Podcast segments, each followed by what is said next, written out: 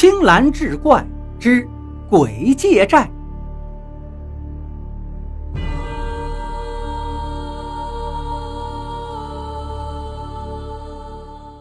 话说明洪武年间，山西有一位张成张员外，是当地的富户，家有2田10顷，还有2个绸缎庄跟一个当铺。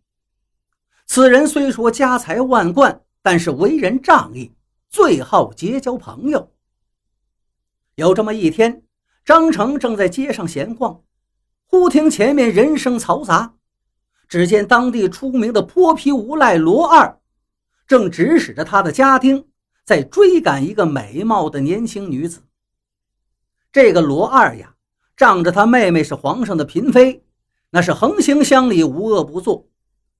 张成早就对此人看不惯了，上前拦住家丁道：“罗二爷，众目睽睽之下，你强抢民女，就不怕犯了王法吗？”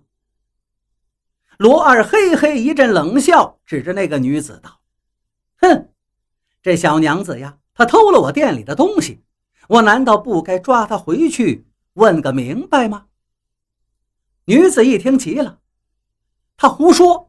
俺爹的衣裳破了，刚才我是去她店里买了一卷线，谁想往外走的时候，她挡住俺，要动手动脚不让走。大老爷，您一定要相信我呀！”在场看热闹的人都心知肚明，只是那敢怒不敢言。张成一看，微微一笑：“不就是一卷线吗？我陪你就是，何必劳师动众啊？”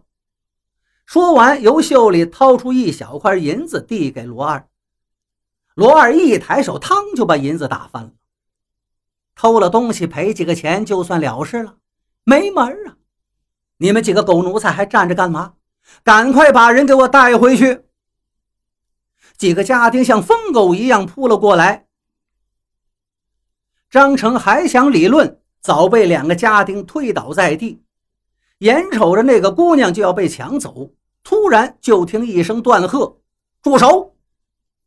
众人循声望去，只见一位身材高大的汉子不知从哪跳了出来。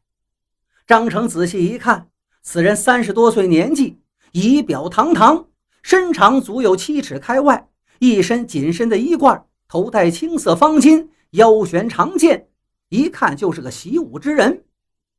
罗二一看到，哪儿来的野种，给我打！罗二命令一出口，几个家丁就扑了上去。只见那汉子一伸手一弹腿，砰啪，2个家丁已经重重地摔倒在地上。这时另一个家丁唰的一下抽出一把匕首，奔着汉子的心口就刺了过来。只见那汉子既不躲也不闪，待等刀尖抵近身时，伸手轻轻往外一拨，顺势叼住家丁手腕一用力，那把刀当啷一声掉在地上，咯吱一声，家丁的手腕已经被撅折了。好功夫！看热闹之人一起叫好。罗二见势不妙，撂下一句“你等着”，一溜烟撒腿而逃。众人是哈哈大笑。被救的姑娘走上前，千恩万谢。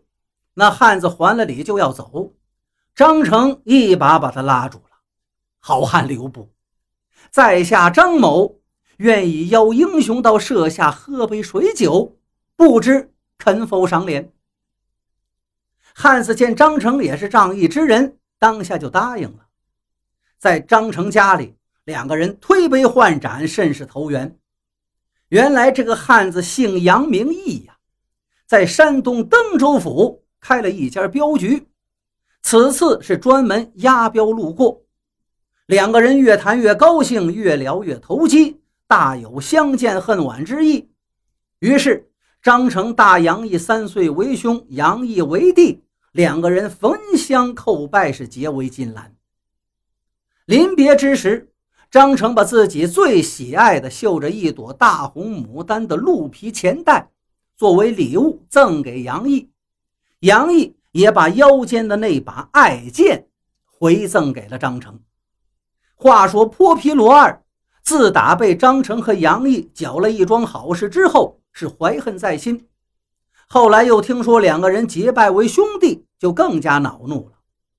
只是那杨毅早已返乡，他想报复，无奈是鞭长莫及，所以就绞尽脑汁儿想算计张成。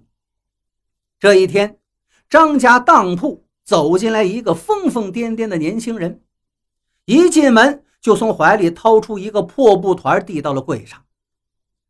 当铺掌柜的打开一看，顿时傻了眼了，竟是一颗核桃大小的夜明珠，白色之中微微泛黄，光泽圆润，是晶莹剔透，真乃世间少有之物呀。掌柜的战战兢兢问：客官呐，您要当多少钱？那人说道：1两银子。什么？1两银子？老掌柜以为自己听错了。要不1000银子也行，反正这块破石头在家里放着也占地方，换2钱花总是好的。那个人如此说道。